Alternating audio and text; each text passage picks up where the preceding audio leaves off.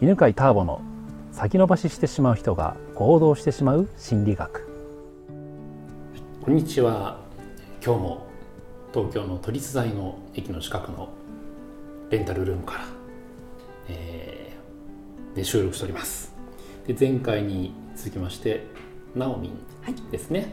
えー、投資をしていてまた投資の仕方を教えていると。であれですよね。あのそのスクールをされてて星の商人じゃなくて月の商人？あり方でしたっけ？はい月の商人と星の商人をまず読んでくださいってみんなに言ってるんです。ありがとうございます、はい、で、まあ、前回もねあの、えー、月の商人についての、まあ、質問だったんですけどなんかもう一個あるみたいで、はい、どうぞ。あの星の商人をあの出版されてから随分時間が経って今回は星の商人で、うん、しかも女性に向けての本ということで、うんうん、あのちょうどやっぱり今こう女性がもっとあの今まで専業主婦だった人とか、うん、あとこう女性を活用しなければいけないっていう時期に日本が差し掛かっていて、うんうん、この時代背景とすごくマッチしているタイミングだったと思うんですけど何か、うん。うん、あのこう出版にあたってあのお考えとかあったんでしょうか？実はあんまなくて。あんまそういうなんていうか時代の流れとかっていう特に読んで本は書かない、うん、うん、タイプなんですよね、うん、なんかこう今経済的にこういうのが大事だからとか、うん、まあそういうのを考えて書いてた時期もあるんだけどそうするとなんかねなんかいまいちなやつになってたんで、で本当たまたまで、で、まあ、あのどういう流れで書いたかっていうとまあ星の商人が2005年かな、うん、に出版してでとにかくねその裏話を書きたかったのね、うん、うん、で悪者になっているスタムがどうしてそういう行動をしたのかっていうのを書きたくて。っていうのはあの人って必ずなんかその行動にはこうなんか意図があるんだよね。で元から人を傷つけてあろうって行動する人ってそんなにいなくてなんか良かれと思ってやったことが裏目に出たりとかもしくはなんかこうねよくこう復讐とかで事件を起こす人もいるけどそれってもやっぱ復讐なんだよね。自分の痛みをなんとか解消したいと思ってやってる行動で。だからなんかこう悪い行動をただする人っていないと思うのね、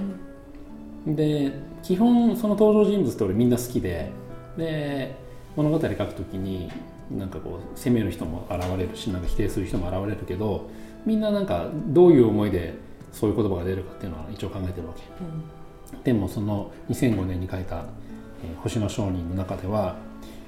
そうなるべくねシンプルで読みやすくて軽い本にしようと思ったんであんまりこう深い経緯が書けなかったわけ。だからどうしてもそのスタムが最初出てきて終わりの方にまた出てくるみたいな唐突な感じになっちゃってたんでそこをね書きたかったわけね。で最初考えたのはねそのスタムが主人公にしようと思ってたの、うん、で、まあ、ただなんかこうそうあそうその時そうそうそう。そういえば思い出した。あのどうしても主人公が、えー、チャンスも星の商人も男性なんで。そうですね、うん、なんかちょっとねここ女性の読者も欲しいなと思って。で主人公を女性にしたんだ。で主人公を女性にしてでで女性にしてねあそうその頃ねなんか物語を書くっていうのがすごく面白くなってて。だからこう女性心理を書きたくなってねあの女性が初の主人公だから女性心理を研究するためにねハーレクイーンロマンスとかをねハーレクイーンロマンス懐かしいですね。もうね読んだ。でちょっとちょっとね恋愛の要素もねこれた確か奥さんと話したのかな、うん、女性が読む本ってやっぱどういうのがいいって聞いたらば、まあ、女性が活躍するだけじゃなくてちょっと恋愛の要素も絶対あった方がいいって言うから恋愛の要素は書けないなと思ってて。まあじゃあちょっとねあのモデリングだと基本なんでもビジネスのねあのビジネスの中心を基本もモデリングうん、うまくいってる人を真似すると。ね、最も成功している恋愛小説ってハーレクイーンシリーズでそうですね。すごいんだよね。あれさ本屋さんで3日くのシリーズだってさ。でそれまで全く興味なかったんだけど行ってみたらうわこんなにあんだと思って。で適当に何冊か読んで。でそうそうあの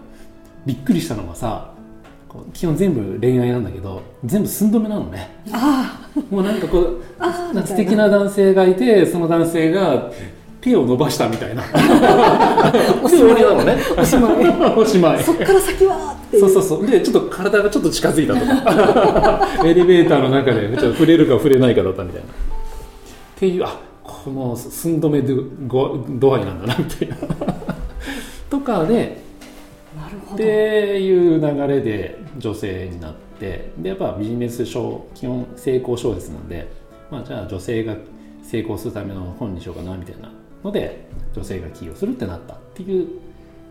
そういうな流れなの。あの実際狙い通りで私の友達が読んで最初はこう仕事の話で読んでたんですけど、うん。途中から恋愛になってすごく面白かったって。もう続きがあの恋愛の続きが気になってしょうがないって最後なんか恋愛本で終わってました、す。ごい盛り上がって終わってました。本当？はい。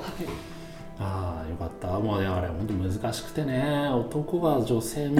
に向けた恋愛の本格って本当難しいよね、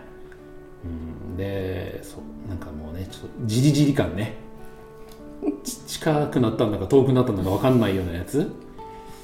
であとあそうそうあとね分かったのが強い男が弱みを見せるといいっていう。なるほど。基本なんですねそこが。基本みたい。どの本でもなんかそうで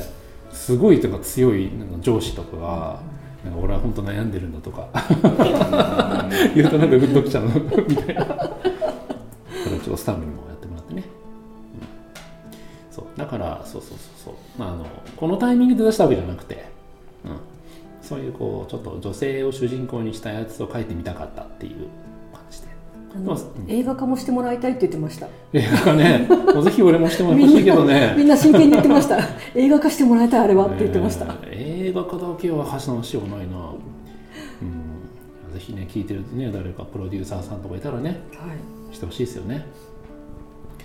まあなんかまあじゃあね無理やりいい話にまとめると何かな。いろいろ数出してればたまたまタイミングが時代に合うと。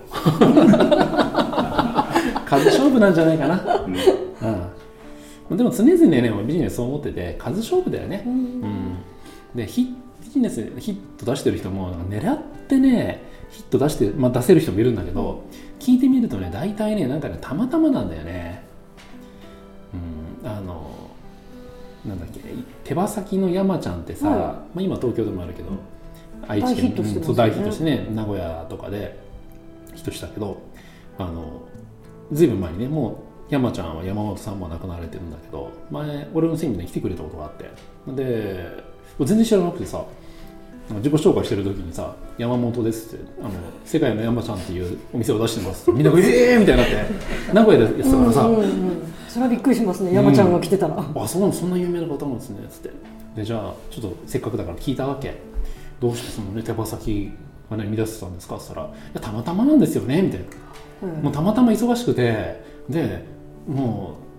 う「えい適当でいいや」っつって適当にわーってかけてあの香辛料ねスパイスかけて手羽先焼いたらそれがなんかビールになったらしくそれはヒット商品になったからだから経営のコストが全然わかんないんですって言ってた。